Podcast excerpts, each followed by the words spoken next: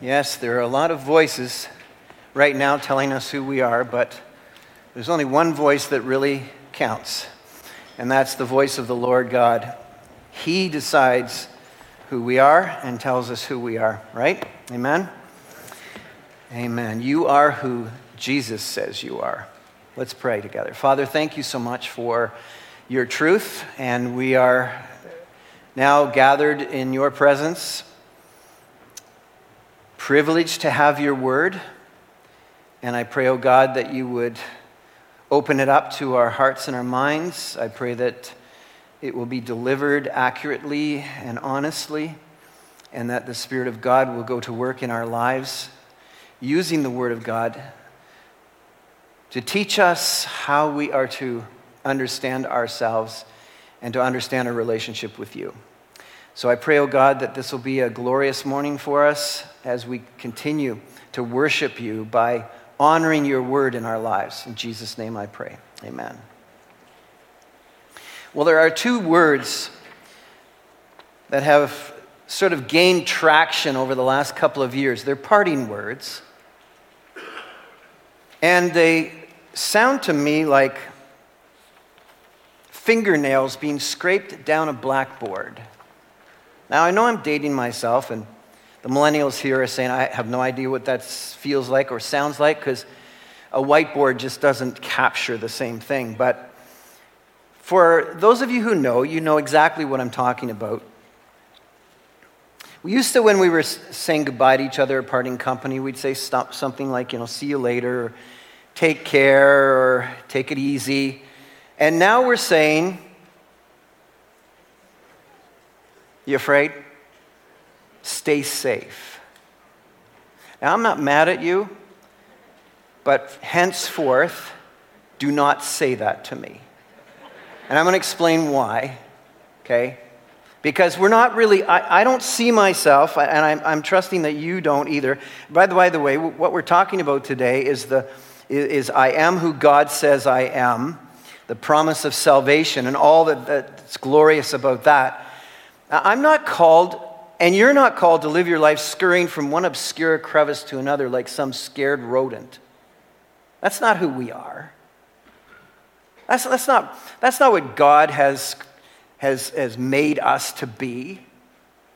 No, not at all. In fact, Christians aren't safe or even called to be safe.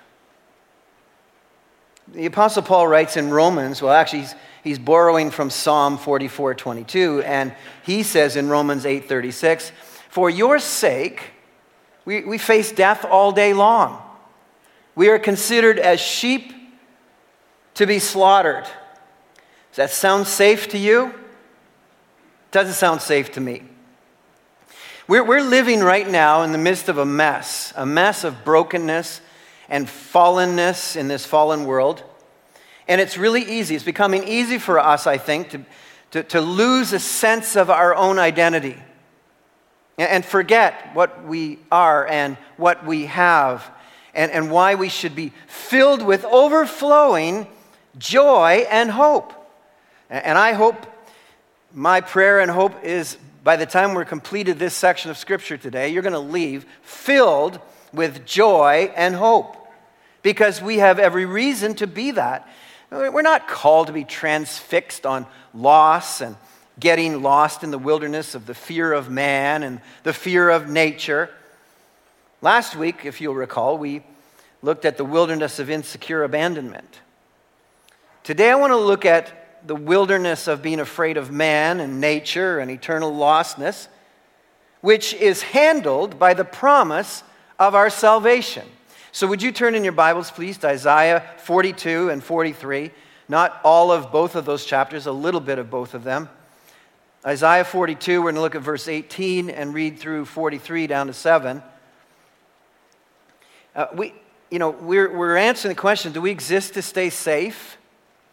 Is that, is that what you, when you stand before Jesus Christ someday and say to him, well, you know what? I stayed safe. How do you think that's going to go over with him?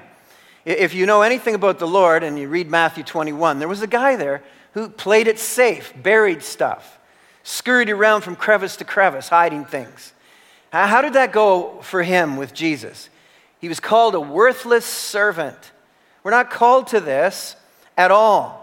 We're called to something better than this. We were called to live under the shadow of the promise to live saved. To live saved. I want to drill that into your hearts this morning. We're not staying safe, we're living saved. That's who we are. So let's look at the text, and I want you to notice a contrast. In chapter forty-two, verse eighteen, right through to twenty-five, I want you to notice the contrast as we switch into chapter forty-three. And notice the stark change that takes place because of our great God. So we start out with God's lament through the prophet Isaiah about the state of Israel, the state of their hearts. And it, it reads this way, "Hear, you deaf, look, you blind, and see. Who is blind but my servant, and deaf like the messenger I send? Who is blind like the one committed to me, blind like the servant of the Lord?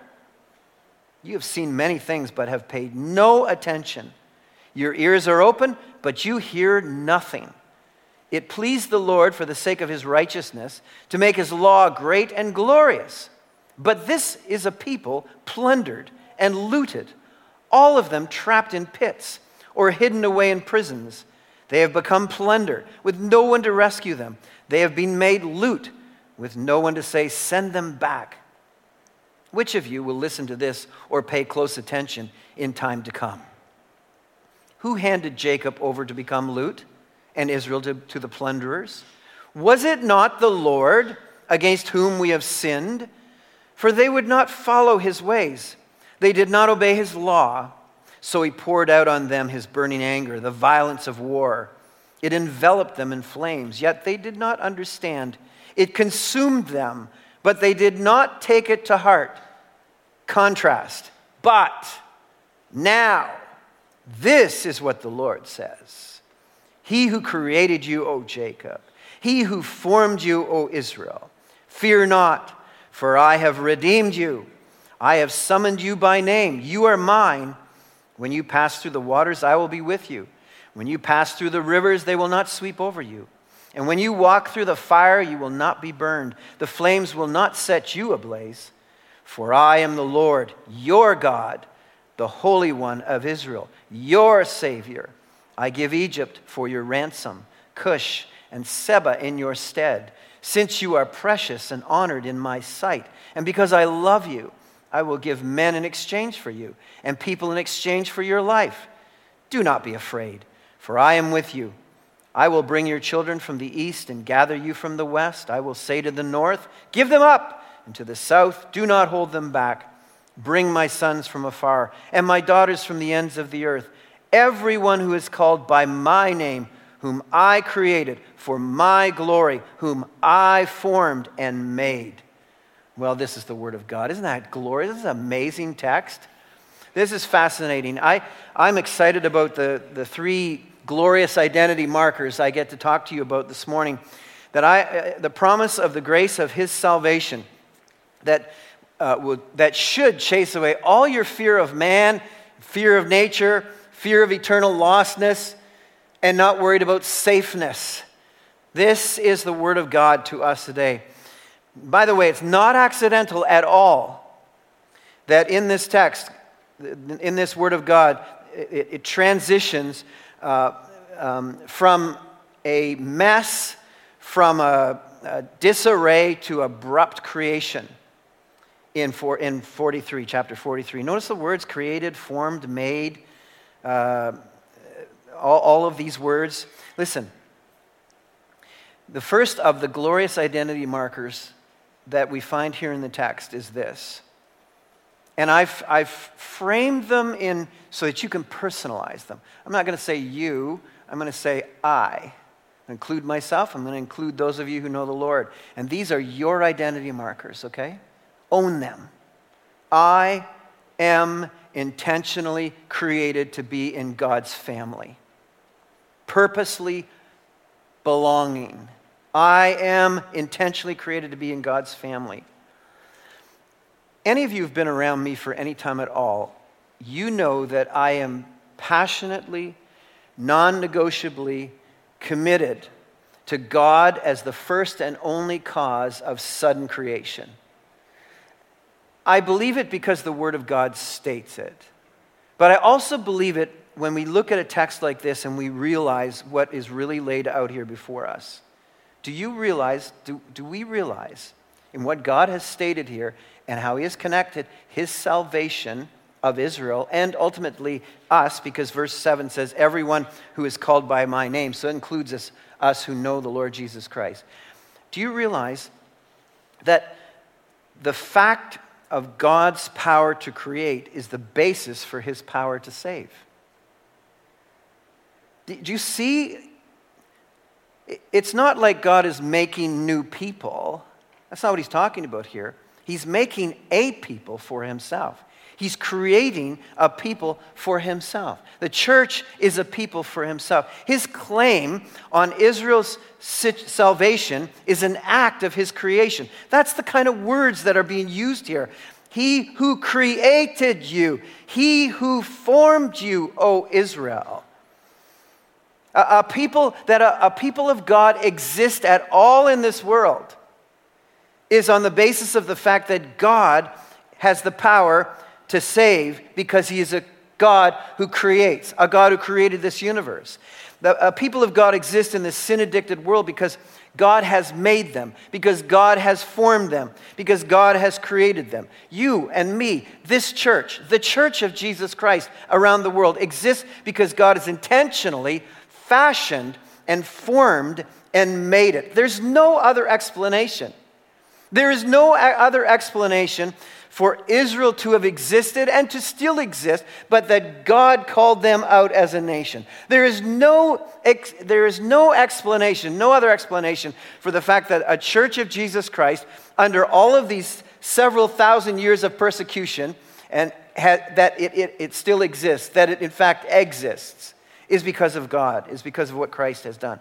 And it's not accidental in Pauline theology, when you read in the epistles in the New Testament, that Paul regularly relies on creation when he talks about the mechanisms of salvation. Such uh, uh, statements as, as Second Corinthians four six, God who said, let light shine out of darkness, has called light into our hearts as we stare into the face of God through Christ Jesus. So here you have this, this uh, amazing statement that we're intentionally created by a God who can create. Now look at that. Not only is it the fact of God's power to create is the basis for His power to save, but the focus of God's creative power is directed at our salvation.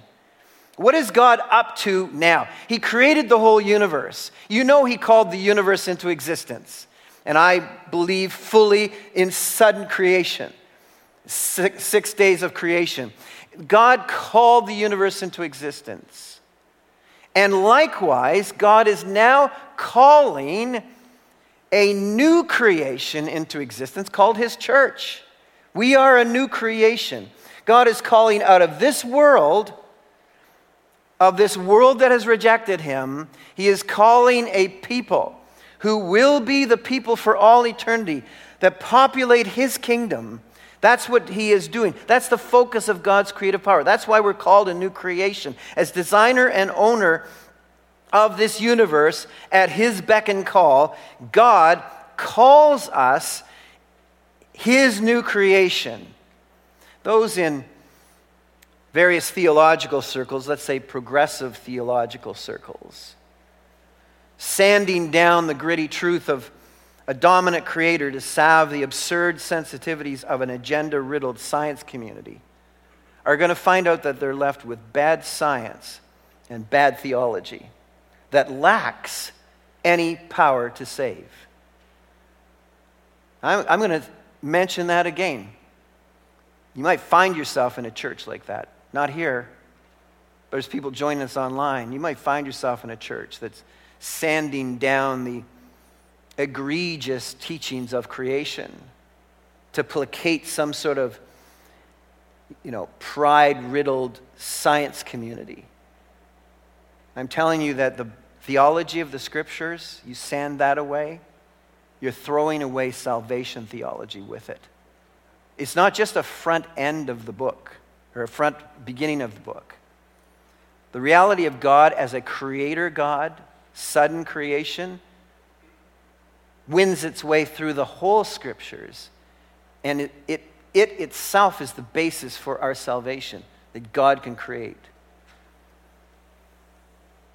You don't evolve into a saved man by accidental coincidences or a saved woman or by intentional niceties. You are intentionally called into new creation conversion. That's what the Bible teaches. That's what this text teaches right here. Secondly, I am personally added to God's family at a costly price. I want you to notice there's a word here, redeemed. And um, we also see, I give Egypt for your ransom. What, what is being taught here? What clearly is being taught to us um, in this promise of salvation is the, is the reality of God's grace. Now, I, I purposely said to you, pay attention when we're reading the text of the contrast when we go from chapter forty-two to chapter forty-three. We read in chapter forty-two about people, Israel in particular, who have who are living in a, just a horrible way. They're, they're turning their backs on God. They're, they're ignoring what, what he says. They're, they're, they're turned over as loot and plunder. They are, they're a mess. And, and suddenly, we get to verse one of forty-three, but now this is what the Lord says. I who created you, O Jacob. I who formed you, Israel. Fear not, for I've redeemed you. I've summoned you by name, and you are mine. There's nothing that has changed in Israel's behavior. Not a thing. They're still, they're, they're still poured out and, and, and plundered and looted and sinning and turning their back on God. Nothing has changed. But God reaches out and brings them to himself, not for anything good that they have done, not because they are wise or a special people or a, a, a, a, a, a more a, a greater nation, but rather by his grace, God chooses to call them his own and to create a people for his own name, for his glory, and pays for them, redeems them, ransoms them at his own personal cost. This is an amazing thing here. They are a mess. We were a mess. All of us were a mess before we came to know Christ. Before by grace, God reached us and brought us to himself at a tremendous cost. We're going to look at in a few moments. But nothing has changed in that these people should merit the favor of God. Not at all. In fact, just the opposite. And it's the same with us. Nothing could change in the absence of di- divine choice to bring us to himself. So I'm personally added to God's family at a ca- costly price. And, and, and in the Garden of Eden, Satan sought to trash grace first. You know, you, you can tell what is threatening to the world of darkness by what the world of darkness emphasizes. And what was most threatening to Satan is the grace of God. Why? In, in the Garden of Eden, God gives Adam and Eve everything they could possibly need. Not because they had earned any of his favor, not because they had done anything good, but because he chose. He chose them by grace. And And he set aside one tree that they could not eat of, the tree of the knowledge of good and evil. And that's the tree that Satan decided to key on and says to them, God doesn't want you to have that tree because God doesn't want you to have something that will benefit you that he doesn't have. He doesn't want you to be like him. He doesn't want you to benefit from him. He doesn't want you, he's protecting himself from what you will gain. In effect, he was breathing into their ears the notion that God's not really freely giving you anything. This is all about benefiting him. And so he does through the ages of religion, where he says, you need to earn your favor with God, because God won't give you anything free. And the point of all of the scriptures are, there's nothing that humans could possibly bring to God that he needs. There's absolutely nothing. We, and we could never pay the cost, as you're going to see in a moment, we could never pay the, the cost for our salvation. The, the, the cost, the expense is too great for any human to be able to pay. And so the truth is, I have paid. What, what God states very quickly is, I have redeemed you. I, that word redeem is to buy you back. I have bought you. You couldn't buy yourself. You couldn't pay the price. I have summoned you by my grace, by grace alone. You have been brought, and you have been bought to respond in faith and obedience. This redemptive grace, this buying us by God's grace, not because we deserved it, not because we earned it, not because we could earn it, not because of anything good we had done. This per, this, this redeeming grace that, that God has offered to us always precedes obedience. It's not that we did something good and then God responded to us. We didn't do anything good. We couldn't. In fact, if you pay attention to how God rescued Israel out of Egypt, He, rescu- first of all, rescues, rescues them out of Egypt, and then once he has rescued them, what does he do? He gives them the law, so that they are saved by his grace and given the law in order to know how to live a life that would please him. It's the same with the Great Commission that Jesus has given to us. Go make disciples. And then what? Baptize them. And then what? Teach them to obey. So obeying is impossible without Christ. Baptism isn't going to earn you salvation, because it's it comes after. Salvation is by grace. God chooses out of the depth of his love to bring us into a relationship with him and then teach us how we can live to please him, having given us the Holy Spirit and the energy to be able to do exactly what he calls us to do. That's what's been done for us. That's how we've been added. But it's but it's at a costly price. It says here, the ransom has been paid. Notice the ransom, I will give Egypt for your ransom. In verse three, Cush and Seba. Uh, the price of the exchange was nation sacrificed, is why Christ became sin for us. We're going to need to turn back a little bit in the scriptures to understand what's going on here, what I, I, Isaiah is actually teaching us here. So turn back to Exodus chapter thirteen. We've got to go back there. I want to take a sweeping look at, at the history of God's call on Israel, because it's the only way we can understand this, and it will help us to understand our own salvation if we understand this. And by the way, as I said to the first group this morning, this study alone, this dive into ransom and redemption and what God has done for us alone, as it relates to Jesus Christ in the New Testament, this alone it ensures in my heart that this Bible is an amazing and miraculous work of God, and there's no possible explanation that over thousands of years anybody could put together this amazing ransom theology that would connect so continuously and make so much sense. It's just not possible. And I'm sure you're going to notice it here, and it's going to be a wow factor for you this morning.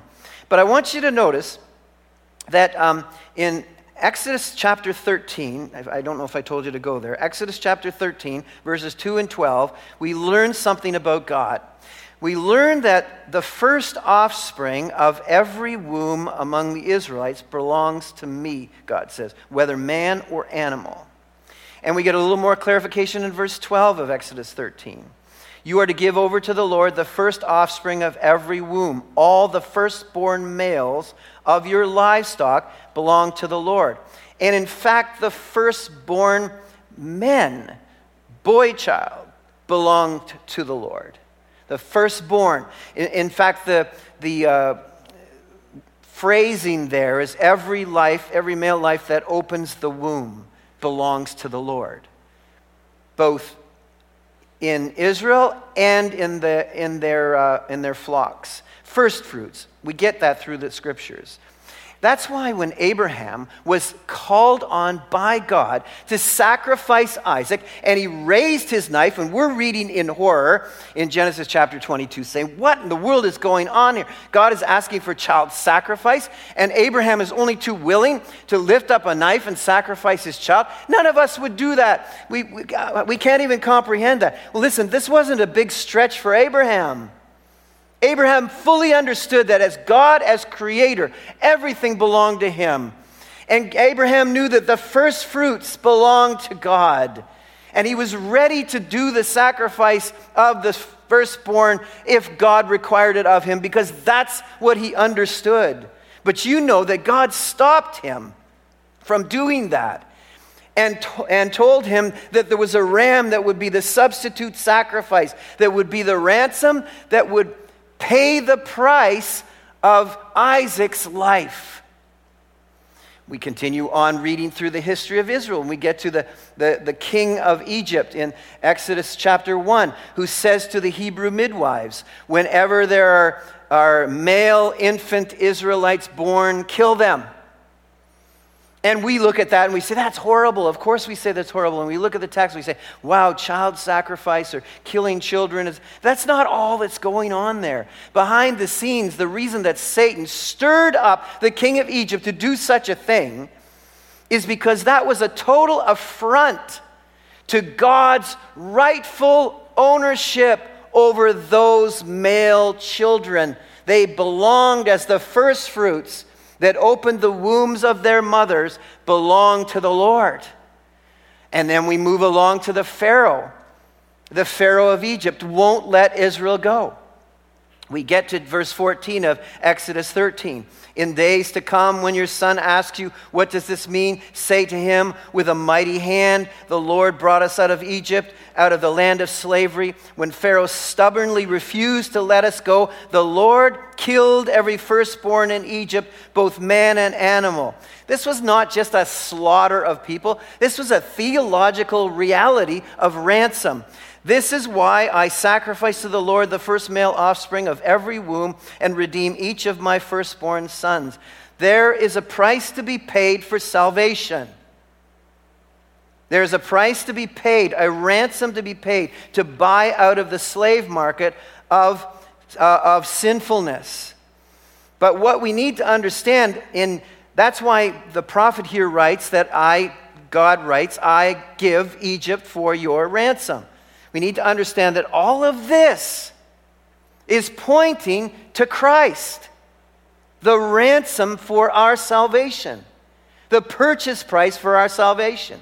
In the book of Proverbs, Proverbs twenty-one eighteen, it says this, the wicked become a ransom for the righteous. They become, the wicked become the payment for the righteous. And what do we, how do we understand that? That's why Jesus, who knew no sin, became sin for us. The wicked become the payment for the righteous. In this twist, the firstborn Son of God becomes the ransom price for our salvation. And in so doing, do we understand what happens here? In so doing, by Jesus being the ransom price for our salvation, as the firstborn Son of God, he makes us firstborns, firstfruits to God. When we answer the question that we're asking today, I am who God says I am, you are firstborn. If you know the Lord Jesus Christ, you are firstfruits. You belong to the Lord. That's what this says. Paul says it in First Corinthians fifteen twenty. Christ is the firstfruits of those who've fallen asleep. In Romans eight twenty-nine, he says, "The first, you are the firstborn among many brothers," because of what Christ has done for us, so that we can all be made firstborns, the property of God. And this runs throughout the scriptures. Well, finally, I am included because God loves me. I'm included because God loves me, made for intimacy. Look at look at verse four. Since you are precious and honored in my sight, and because I love you. We love God because he first loved us. First John four nineteen. We love God because he first loved us. We didn't first love God. God first loved us. That's what he says to Israel. I've called you and made you precious in my sight and honored in my sight because I loved you. Because I loved you. Is exchanged from the among the masses of men because you are loved. We have been exchanged. Christ is our ransom price, and we are now brought into a kingdom of God. We are made for God, by the way, not because he needs us, but because we need him.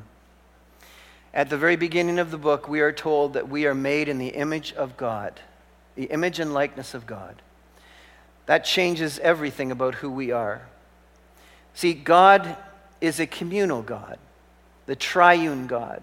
God has eternally existed in three persons. One God, three persons, in community for, from eternity past. That means being made in the image and right, image and likeness of God means that we were made like God in terms of relationship, the need for relationship. God is a relating God, a God of community. We are made in the image of a relational, communal God, the Godhead. And we are made for relationship with God and for relationship with each other, with God's people. And because of that, there is, because we are made that way, hearts are restless until they find rest in God. The people around you are totally restless. They're totally searching. They're totally lost. They're totally aimless. They're like ships without rudders. They've lost their core center. They don't know who they are. We know who we are. We know who we are. We are loved by God. We are made for God. We are made to relate to God. God offers us more than a religion, which is what all the vast majority of other people know. He offers us daily intimacy with him. That's what it means to know God.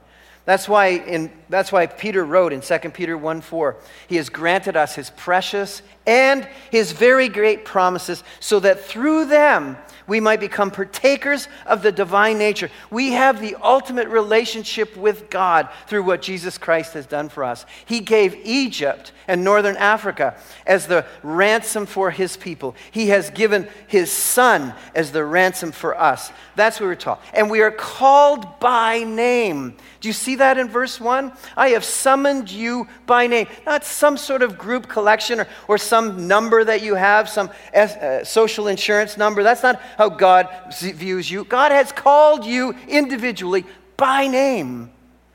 And you'll notice at the end of this section, he has called you by name and every, everyone who is called by my name and has placed his name on you. This is kind of a picture, almost like a, a marriage picture where, where a, a woman takes on the name of her husband and in so doing becomes heir of all that he has.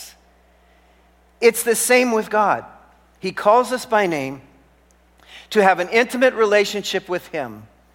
And we are now called by his name.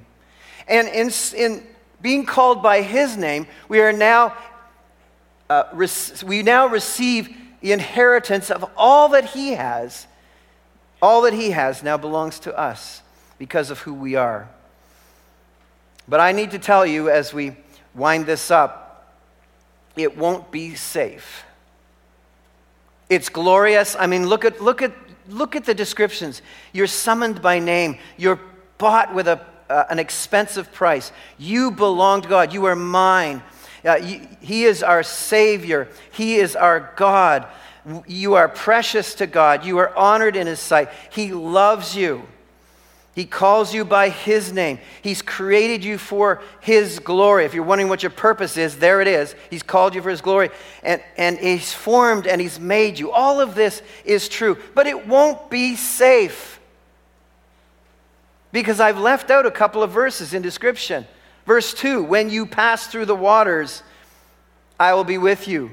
When you pass through the rivers, they will not sweep over you. When you walk through the fire, you will not be burned. The flames will not set you ablaze. Does that sound safe to any of you? Going through the waters, going through the river, going through the fire. Does that sound like a safe life to any of you? Doesn't sound safe to me, especially when you know what he's referring to here.